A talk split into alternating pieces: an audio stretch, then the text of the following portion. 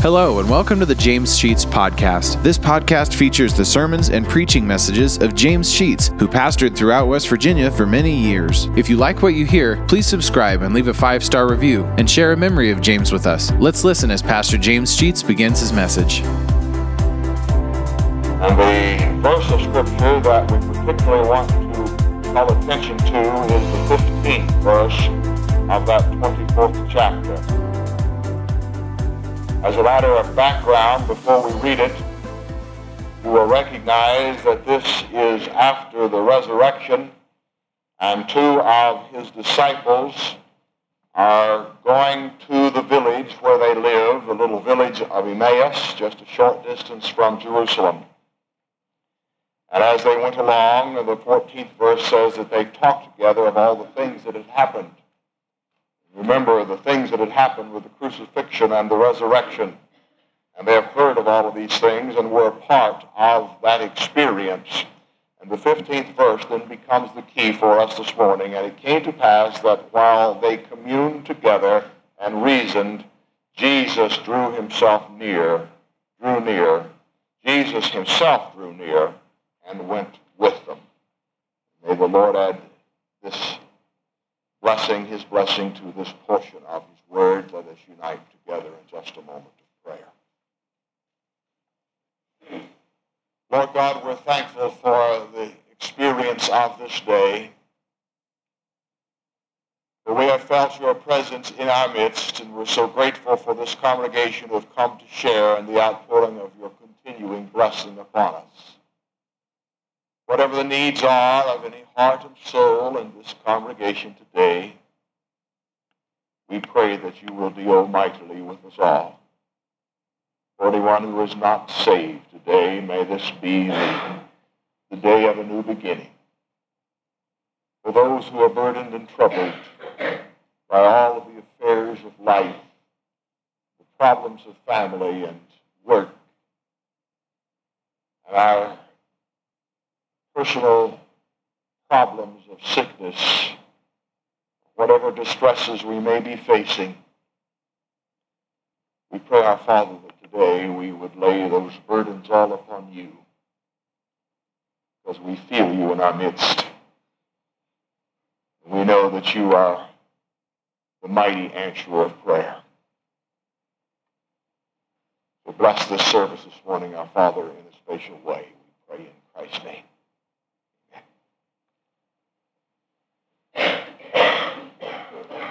Let me ask you, how many of you know somebody who is blind? Would you just raise your hand? About a half a dozen or so of us know someone who is blind. Blindness is one of the tragedies of life. I only know one individual personally who was blind, a friend of mine. And I've been in many discussions with a lot of people as to if something were going to happen to me, what choice would I make had I, if I had the choice? Would I choose to be deaf? Would I choose to be lame? Would I choose to be blind? If I had to make one of those choices. I'm not sure what choice I would make if forced to do so. For all of the qualities of life that are important, each one of these seems to be very, very important. The inability to be mobile would be devastating to me. The inability to hear would be devastating. But the inability to see, I, I think, would be the most devastating of all. I might not say that if I were faced with one of those three, but, but I believe that blindness perhaps is, in my mind, would be the worst thing that could possibly happen to me physically. Not many of us know anyone who is physically blind, but if I would ask you this question, how many of you know someone who is spiritually blind, we would all have to admit that we know such.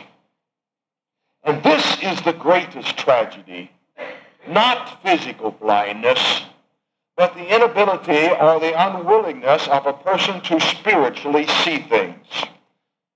In the book of Revelation, in chapter 3, the Lord spoke to the churches uh, of Asia Minor, and particularly in chapter 3, to the church of the Laodiceans.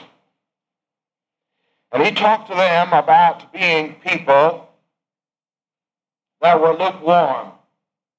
And he said to them that he wished in their spiritual life that they were either cold or hot. He did not desire or want anyone who was lukewarm.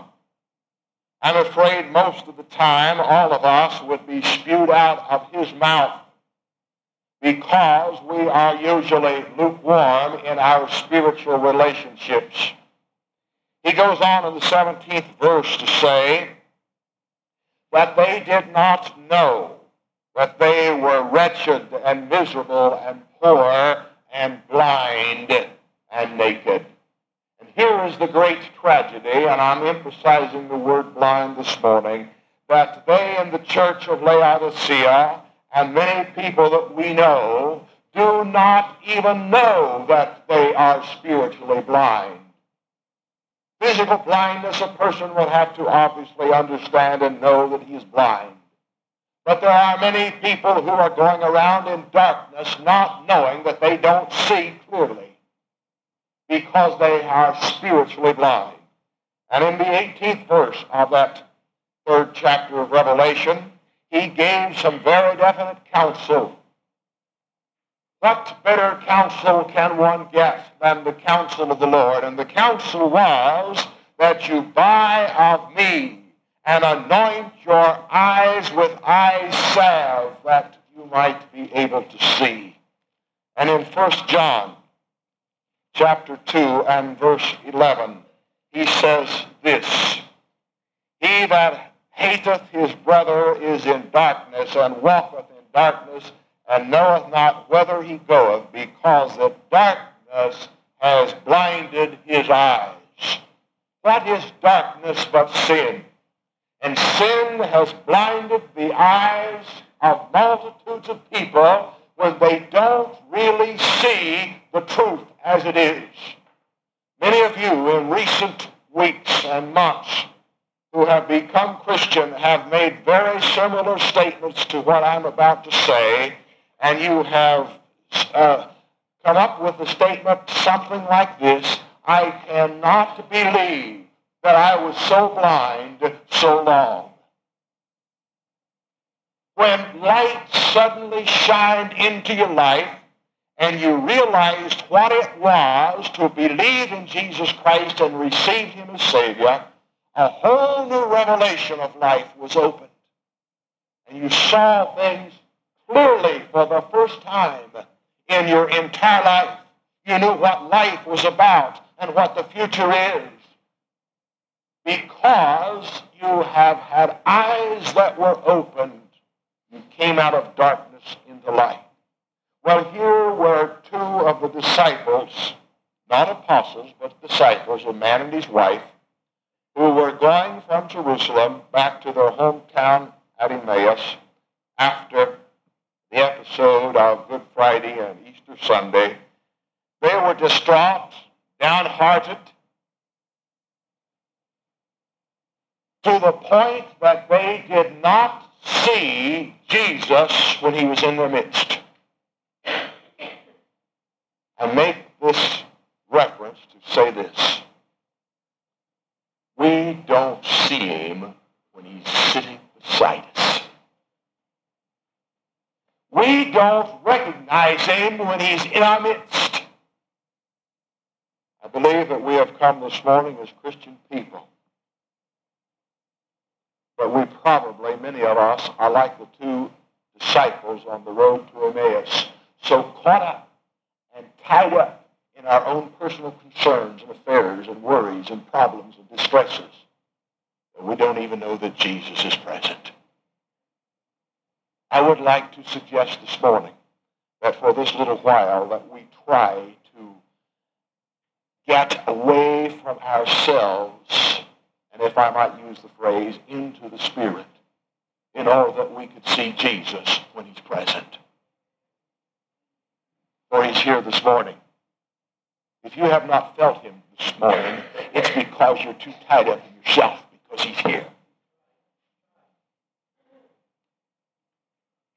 The scripture says, where two or three are gathered together in my name, there will I be in the midst. And we've come as a, as a large congregation of people to worship and praise the Lord. So here they were, in their distress, disappointment. They didn't even see as they're going down the road, a stranger, a stranger, just sort of comes by and joins in with them as they walk down the road. He recognizes and sees the distress in them, how distraught they were and unhappy they were, and he inquires of them as to why they are expressing so much sadness. And they say, Have you not understood? Do you not know? Are you a stranger here? Haven't you heard the news of the crucifixion? Our Savior died on the cross. And this stranger begins to teach them A person that they did not know was in their presence later when they reflected back upon the experience on the road. They said, Did not our hearts burn within us as he talked with us by the way and as he revealed the scriptures to us? If you feel estranged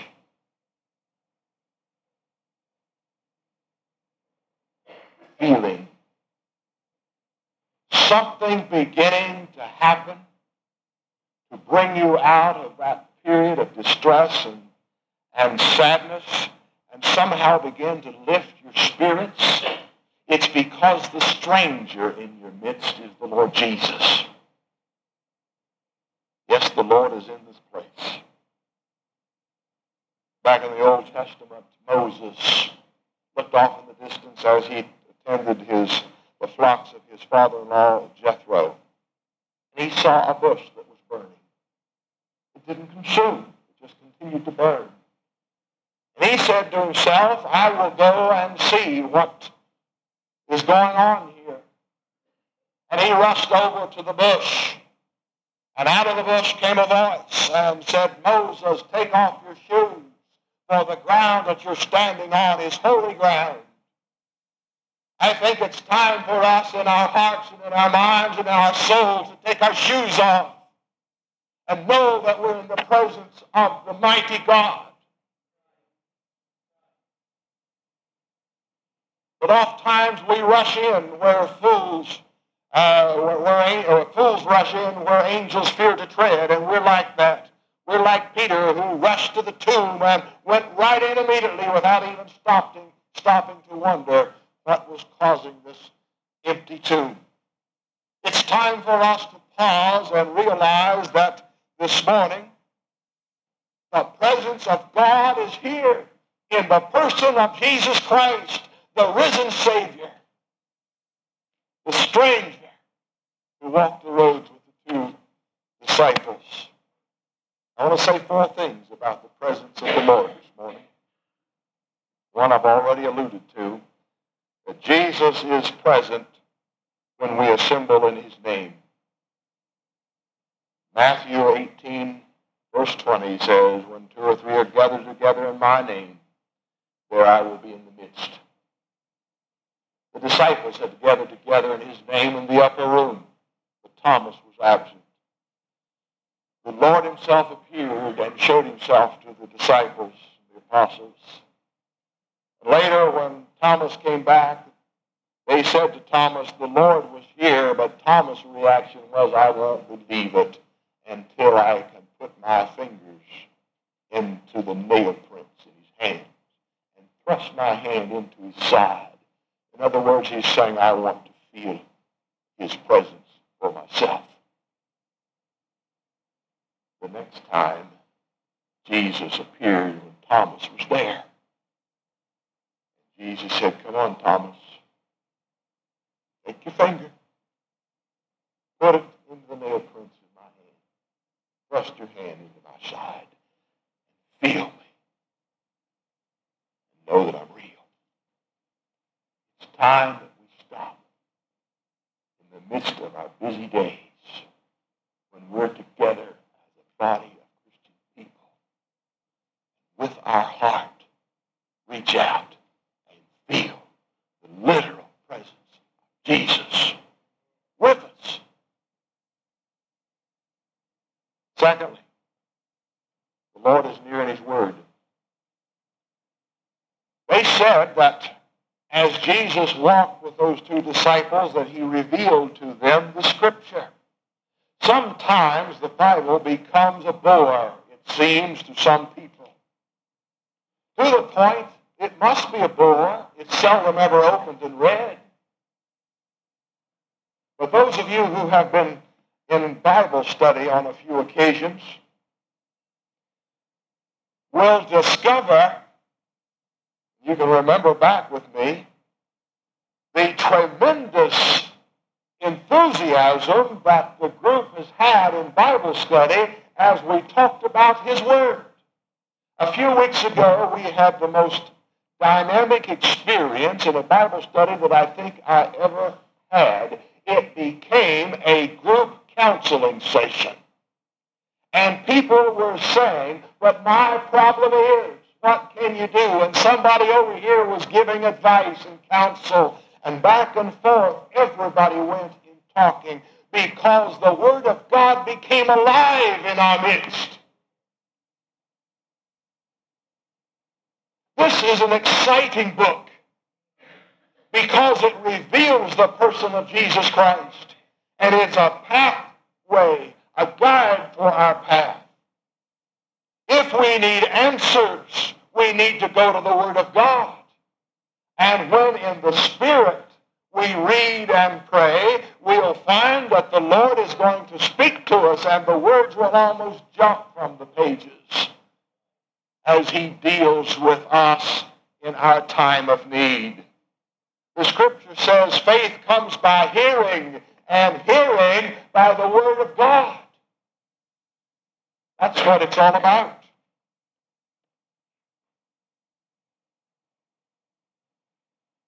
Thirdly, we say that Jesus draws near at home.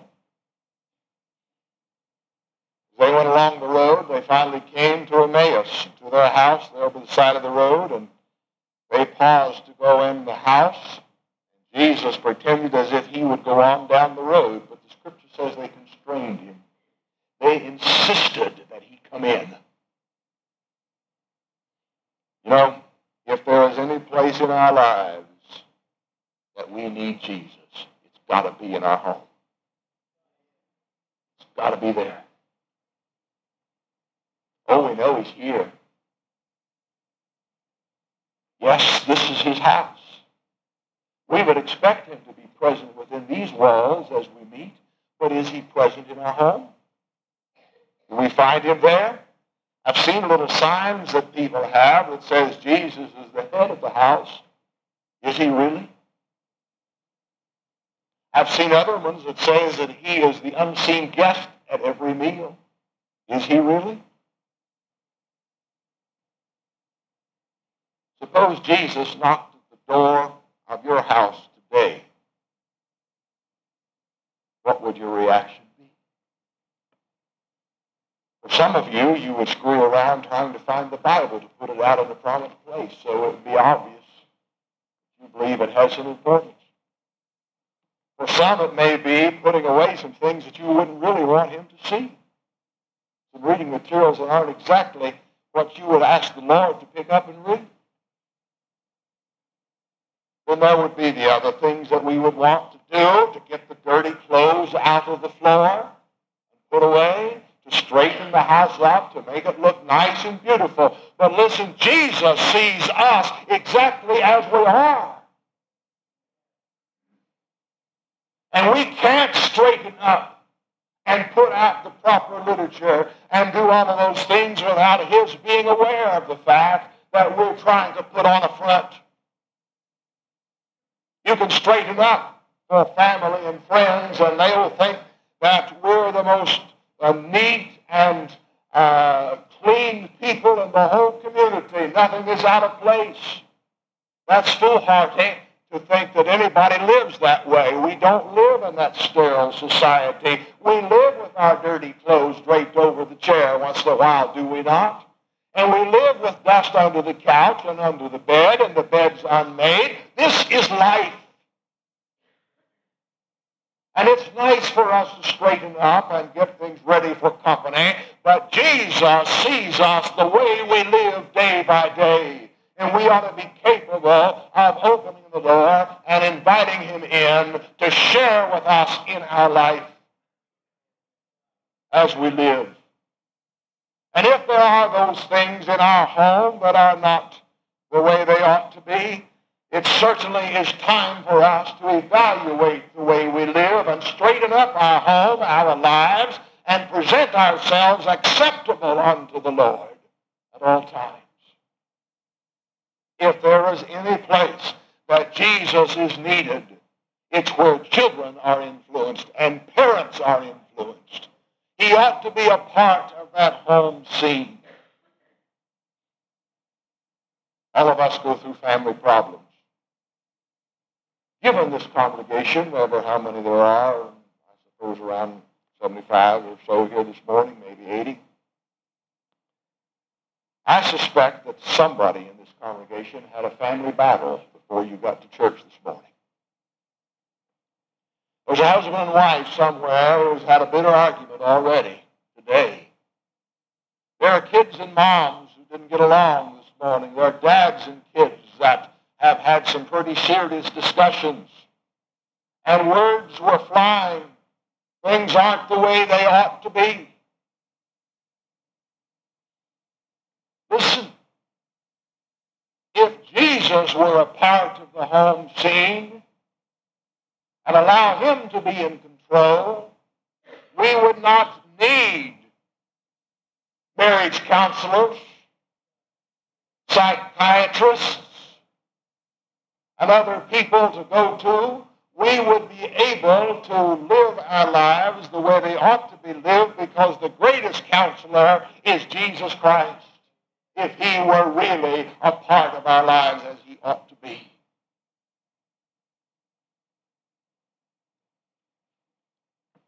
Lastly, Jesus draws near in time of need. Some people have the mistaken idea that a Christian ought to have an easy life. The Lord ought to take care of us. But it just doesn't work that way. The scripture says that it's going to rain on the just and the unjust alike. To put it in perspective, we are going to live in this world facing all of the problems that anybody might face as a human being. And no different, no uh, protection from the Lord we will face the rain and we will face the sunshine. We'll face family problems. We'll face financial crisis. We'll face all of those things. None of us are going to escape them. The difference is we, as God's children, have a resource to call upon, to depend upon. In times of need, we have got a foundation. Back in the Old Testament, book of Daniel, there were three Hebrew young fellows. I think just out of their teens, probably, my imagination of them, who absolutely refused to bow the knee and worship the king, saying that they worshiped God only. The penalty for failure was to be cast into a furnace where they melted down iron ore to make metal. Shadrach, Meshach, Abednego three of the greatest people of all time. Not great because they were preachers, nor teachers, nor skilled in any manner, but great because of their faith.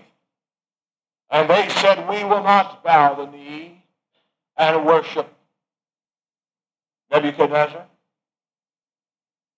We worship God only.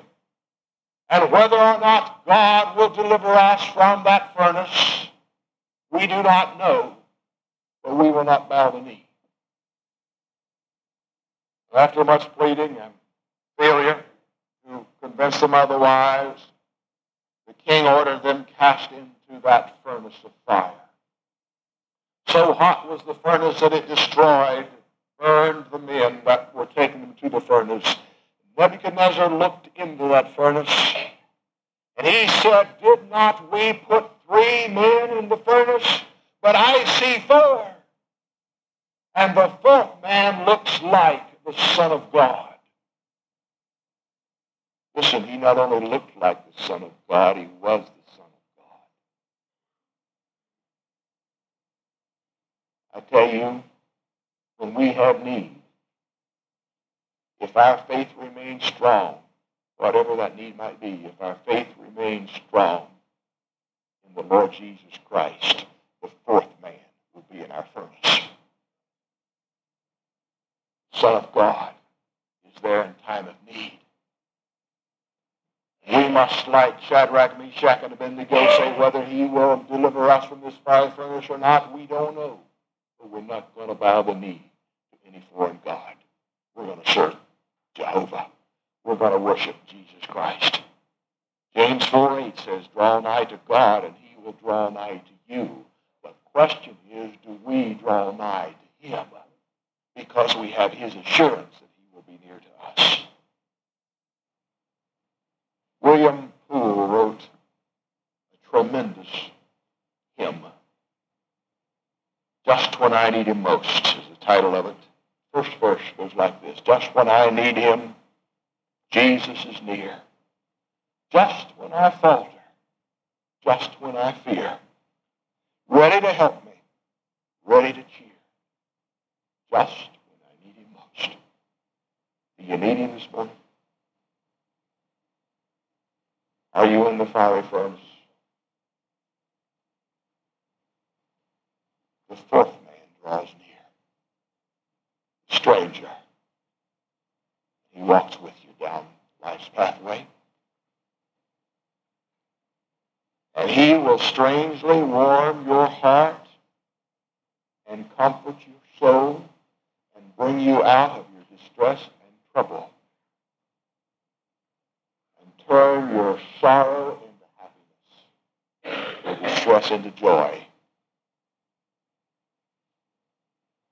If we believe in him, love him. If you don't have that capability this morning, it's because you're still blind. He counsels that you come to him, and he will give you sight to see life really for what it is. If you're not a Christian this morning, we're going to invite you to accept him as Lord and Savior. You don't have to wait till next week and revival starts. Do it now. Are you blind? Allow Jesus to give you sight. Are you distressed and distraught? Allow the stranger, Galilee, walk beside you. Let him open your eyes. Let the fourth man stand